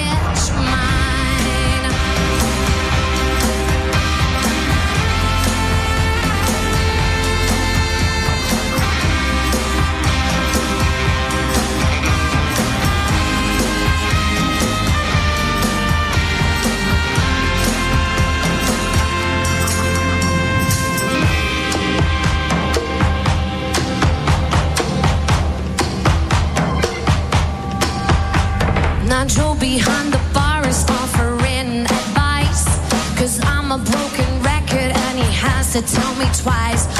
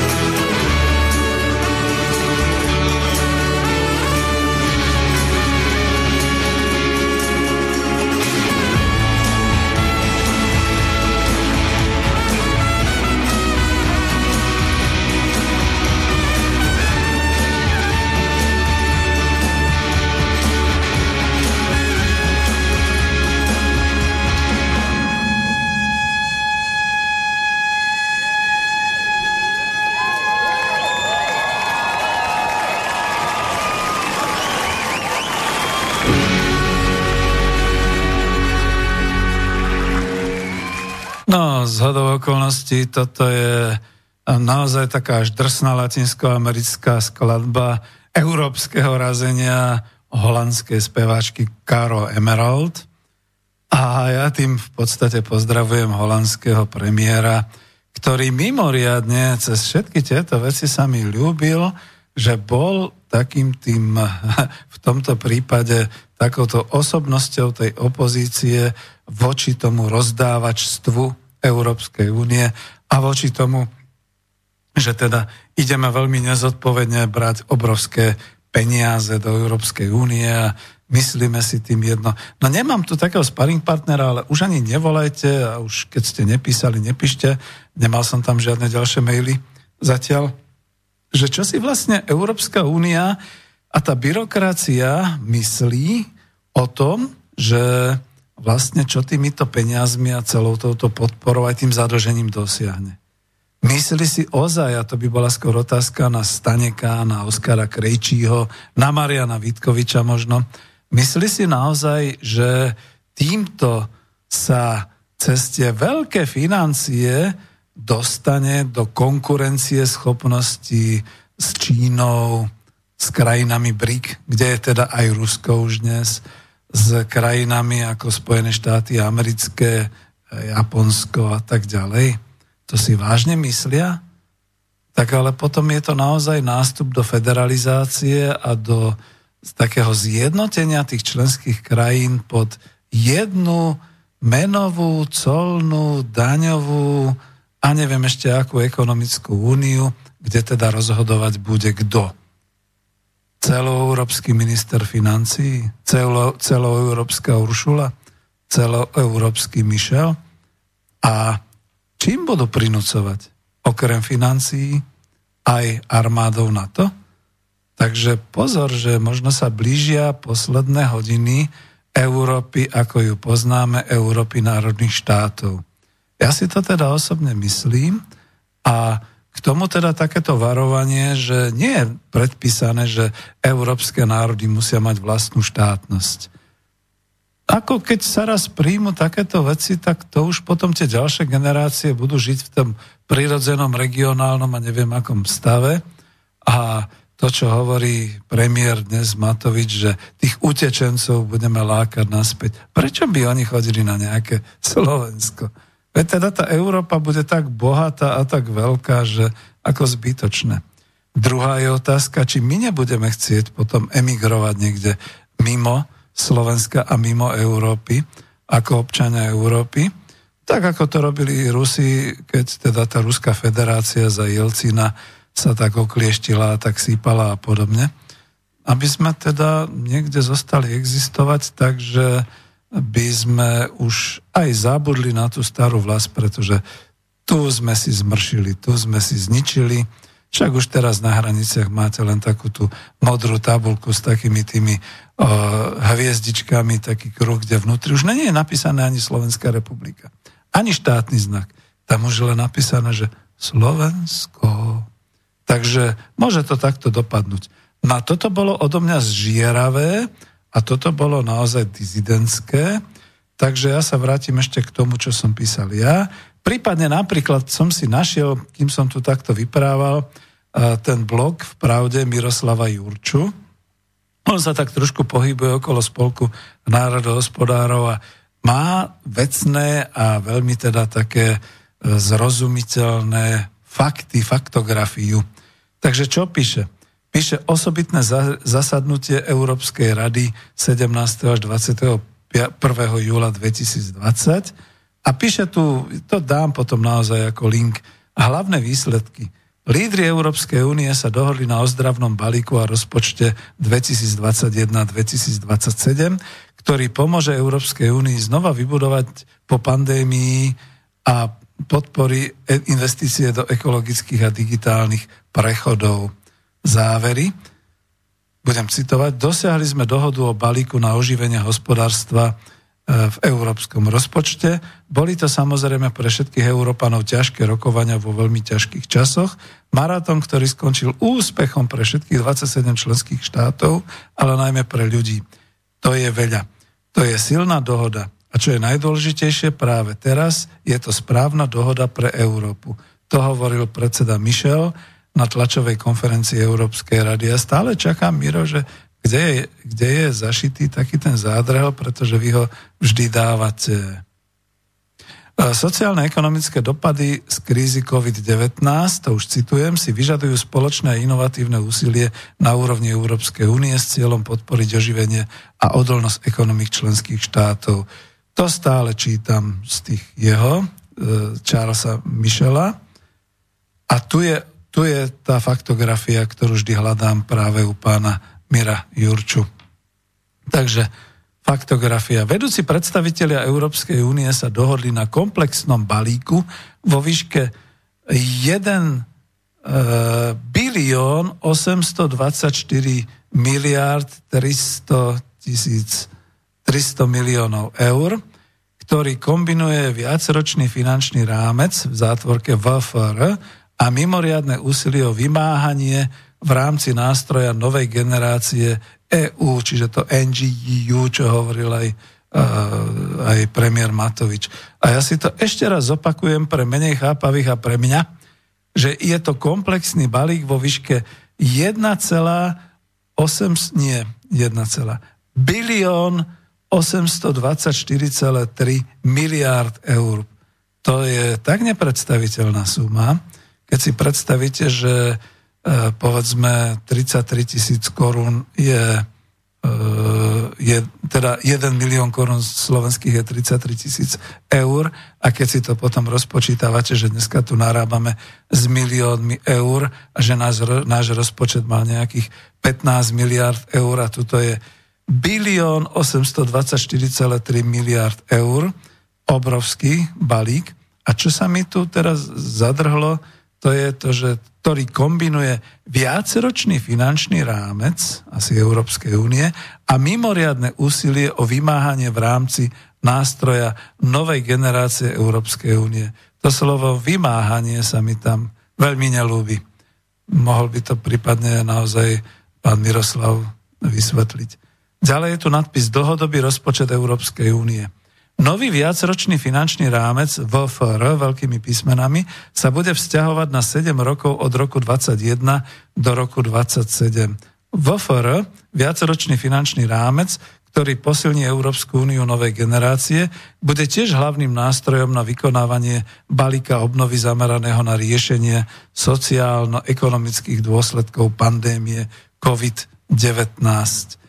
Výška VFR 1 miliarda, čo 1 miliarda? 1 bilión 74,3 miliard eur umožní Európskej únie splniť svoje dlhodobé ciele a zachová v plnej miere plán obnovy. Tento návrh sa vo veľkej miere zakladá na návrh, ktorý predložil prezident Michel vo februári a ktorý odrážal dvojročné diskusie medzi členskými štátmi. Toto musím prerušiť a komunikovať tak pôvodne je tam 1 e, bilión 824,3 miliárd a tuto výška rámca finančného je 1 bilión 074,3 miliardy. Nejak mi nesediate číslo, ale uvidíme, čo bude ďalej. A prezident Michel, takže pozor, naozaj sa tá Európska únia začína hýbať tým unipolárnym smerom, veď my sme z unipolárnej Československej republiky ušli, takže a ešte sme hovorili RVHP FUJ a teraz máme Európsku úniu a máme tu prezidenta Mišela, ktorý toto navrhol. E, viacročný finančný rámec sa bude vzťahovať na tieto výdavkové oblasti. To je to, čo po Mirovi vždy žiadam. Takže Miroslav Jurčo, ďakujem.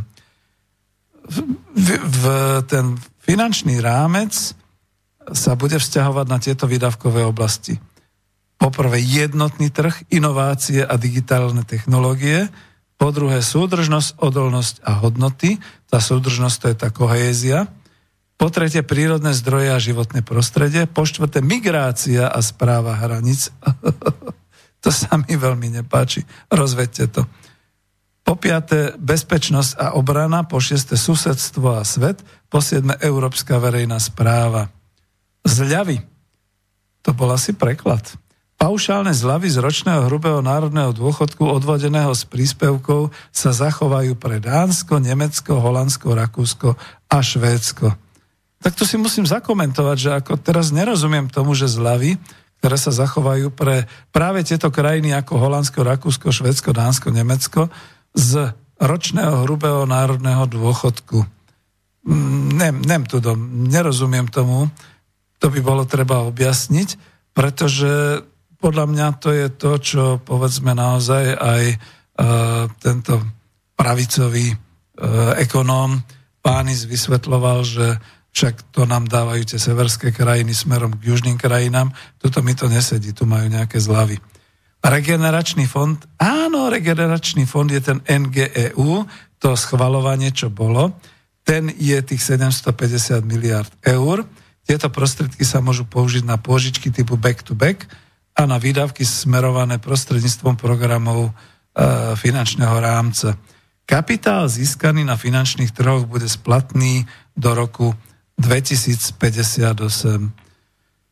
No ja dúfam, že vnúčatá, ktoré by sa toho dožili, nebudú nadávať. Otec, prečo ste nezobrali samopaly a tanky a prečo ste nebránili našu suverenitu a naše hranice? To si dovolím poznamenať. Teraz je tu ďalší a to je plán obnovy pre Európu. To boli tie požičky a granty 390 miliard eur, už tomu začínam rozumieť.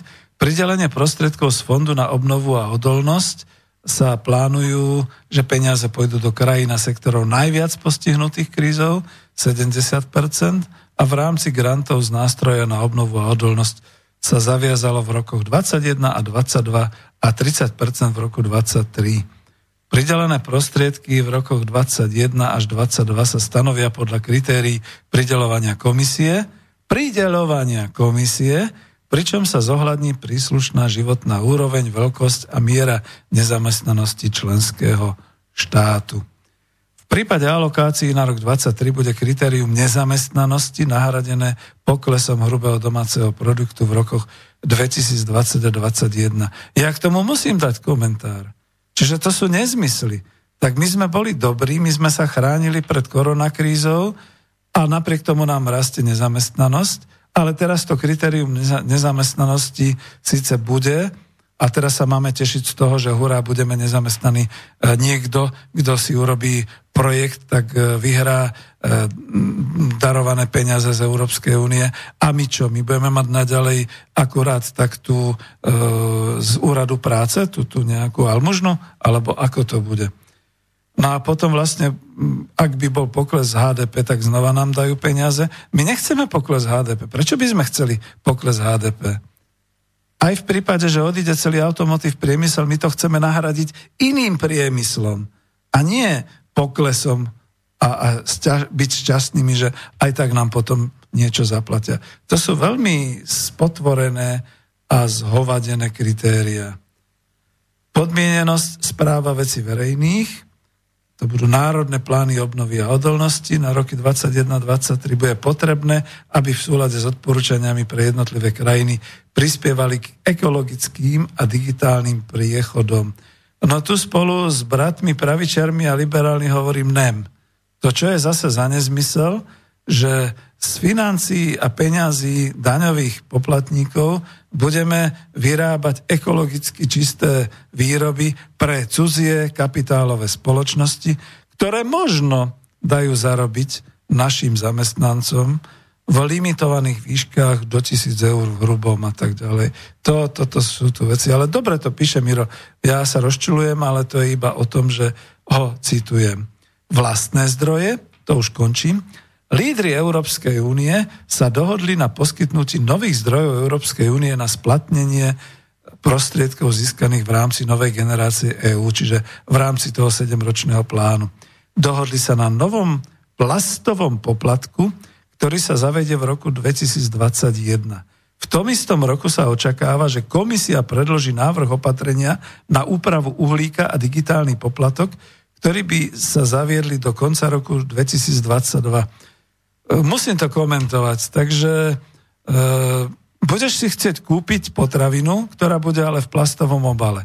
za to, aby si nemusel dokazovať, že ty si to nevyrobil, alebo ty si to iba kúpil, dajú ti tú plastovú daň. Všetkým. Ako daň na hlavu. Takže tak. E, potom prípadne e, budeš používať e, internet, budeš mať web stránku, budeš mať Gmail, budeš vlastne pracovať na internete, tak dostaneš digitálny poplatok. Šup ho, najlacnejšie, najlepšie. Úprava uhlíka, to je horšie, ale už tu za to máme teraz tu lobby tých vodíkových a podobných všelijakých výrobcov, takže už to chápem prečo. Tak dobre, teraz budem pokračovať. Komisia by sa potom vrátila k revidovanému návrhu systému Európskej únie na obchodovanie s emisiami, ktorý by ho prípadne mohol rozšíriť aj na sektor leteckej a námornej dopravy. Môžu existovať aj ďalšie nové zdroje, napríklad daň z finančných transakcií, to, to je ako, že eventuálne môžu, to by malo byť prvé, daň z finančných transakcií veľkých korporácií. Výťažok nových vlastníckých zdrojov, zavedených po roku 2021, sa použije na predčasné splatenie pôžičky NGEU, teda tých 7 rokov 21 až 27, tých 390 e, miliard eur. Ďakujem, je to ešte komplikované, lebo Miro Jurčo to len preložil, ešte to nekomentoval, ale vďaka za tento preklad, pretože z toho ide hrôza a naozaj zimomriavky po tele. Že teda vlastné zdroje, pokiaľ sa nepodarí Európskej únii e, vybaviť požičky na finančných trhoch, tak vlastné zdroje budú tvorené z poplatkov, spoplatní sa plastový poplatok, ale aby ste to nemuseli zdokladovávať, že vy nie, vy máte len papierový sáčok, alebo vy ste prijali tú potravinu do rúk, no veď áno, alebo do porcelánu, na porcelánovú nádobu. Takto zaťažia na hlavu každého obyvateľa danej krajiny. Potom zavedú daň digitálny poplatok, to znamená, telefonuješ, netelefonuješ. To bude niečo podobné, ako je zástrčkový zákon. Pozeráš, nepozeráš televízor, aj tak platíš. Pretože to je všeobecne televízia. Keď sa ti tá televízia nepáči a máš internet, tak nevadí, teraz budeš platiť aj zástrčkovú daň a budeš platiť aj digitálny poplatok. Ja ti dám, ty hnusný daňový poplatník, aby si sa nejak vyhýbal týmto plateniam a potom opatrenia na úpravu uhlíka, čiže keď máš motorové vozidlo, zbav sa ho do roku 2021, pretože potom bude veľmi zaťažovať životné prostredie a ty budeš platiť ak murovatý. Možno budú odstupňované dane. Ten, kto má staré a dízlové auto, ten bude platiť 100 a ten, kto má elektroauto, ten bude platiť 50 a kto už prejde na uhlíkové auto a kúpi si ho za povedzme 70 tisíc eur, tak ten bude mať povedzme len 5% daň, aby sa nepovedalo. No a potom ešte bude ďalšie emisie a k týmto emisiám sa pridá letecká námorná doprava. Z toho vyplýva jediný dobrý úsudok. Letecká námorná doprava to znamená, že ľudia znova začnú chodiť na dovolenky pešo, alebo na somárikoch, alebo na koňoch. Ale ja si myslím, že aj tak sa na nich bude vzťahovať tá daň letecká a námorná a námorná prevážanie tovarov. A to potom bude znamenať, že všetko sa zdraží. Po roku 2021 sa všetko, všetculinko zdraží. A keby ešte aj toto všetko nestačilo, až potom začne prezident Michel a jeho tajomnička Uršula uvažovať o tom, že by spoplatnili aj tie finančné transakcie. Lebo to už je nebezpečné, tam sa môžeme dostať do kríža so Spojenými štátmi americkými, alebo s globálnymi korporáciami a ťahať sa za ruky s nimi, to nebude Boh vie čo. Takže asi takto, no. Takže to budú tie nové vlastné zdroje zavedené po roku 2021. Ja ďakujem e, Miroslavovi, vynikajúci článok, ktorý som skomentoval možno spôsobom, ktorý by si nebol želal. A dám tu ešte zo pár vecí, lebo sa blížime k záveru. S tou jednou vecou je, že Marian Vitkovič pravdepodobne bude chcieť potom niekedy už konečne prísť na, e, možno len do slobodného vysielača, nemusí prísť do mojej relácie, ale on pre denník S uviedol do toho článku, že do pol roka budeme veci riešiť spôsobom, aký táto krajina ešte nevidela. Vraví ekonom Vítkovič. A ja to teraz sparafrazujem do toho, že od roku 2021 budeme zaťaženými, zaťažení toľkými daňami, toľkými poplatkami a neujdeme tomu, pretože to bude na hlavu, to budú tie jednotné európske dane, že zostáva nám jediné emigrovať z Európskej únie. Preč, preč, preč. Raz za rok sa vrátiť na hroby našich potomkov, ale preč, preč, preč. Igor, nelákaj sem tých utečencov, pretože nebudú šťastní, nebudú ťa mať radi o rok. To je práve to. Neviem, ako teraz by to chcelo možno nejakú pesničku, alebo nejaký predel, ale naozaj mám už len nejakých, možno ani nie 10 minút. Takže ja som tam potom ešte písal nejaké takéto veci, v ktorých som za to možno bol taký, že som písal, že ja som doslova teda písal, že radšej nech sa nedohodnú, ale vyšlo to na blogu aj v Pravde, aj v hlavných správach konzervatívnom denníku. Dohodli sme sa, že sa nedohodneme, alebo e, dohodli sme sa, že sme sa nedohodli. Tak sa nejak názov nazýval, však to tam dám.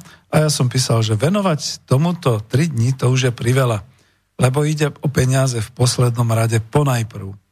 Predsedovia vlád 27 členských krajín Európskej únie zažívajú niečo, čo nezažili ani predsedovia vlád krajín Rady vzájomnej hospodárskej pomoci, kedysi vere socializmu. Oni zažili zvláštny pocit, že to už ide o krk. No zatiaľ to tak nevyzerá. Podľa toho, jak náš premiér Matovič juchal a jasal, tak vyzerá to, že bol hlavnou hviezdou večera, no tak čo už. No ale predsedovia vlád z každej európskej krajiny vedia, že sú zvolení aj preto, lebo riadia štátny rozpočet svojej krajiny, národného štátu. To znamená, že zodpovedajú za príjmy a výdaje peňazí v každoročnom hospodárskom pláne a už roky sa hovorí o nutnosti šetrenia hospodáriť s peniazmi a znižovať dlhy. Znižovanie dlhu je dokonca zakotvené v princípoch morálky Európskej únie a dokonca princípom fungovania eura cez Európsku centrálnu banku je e, znižovanie toho deficitu a tak ďalej.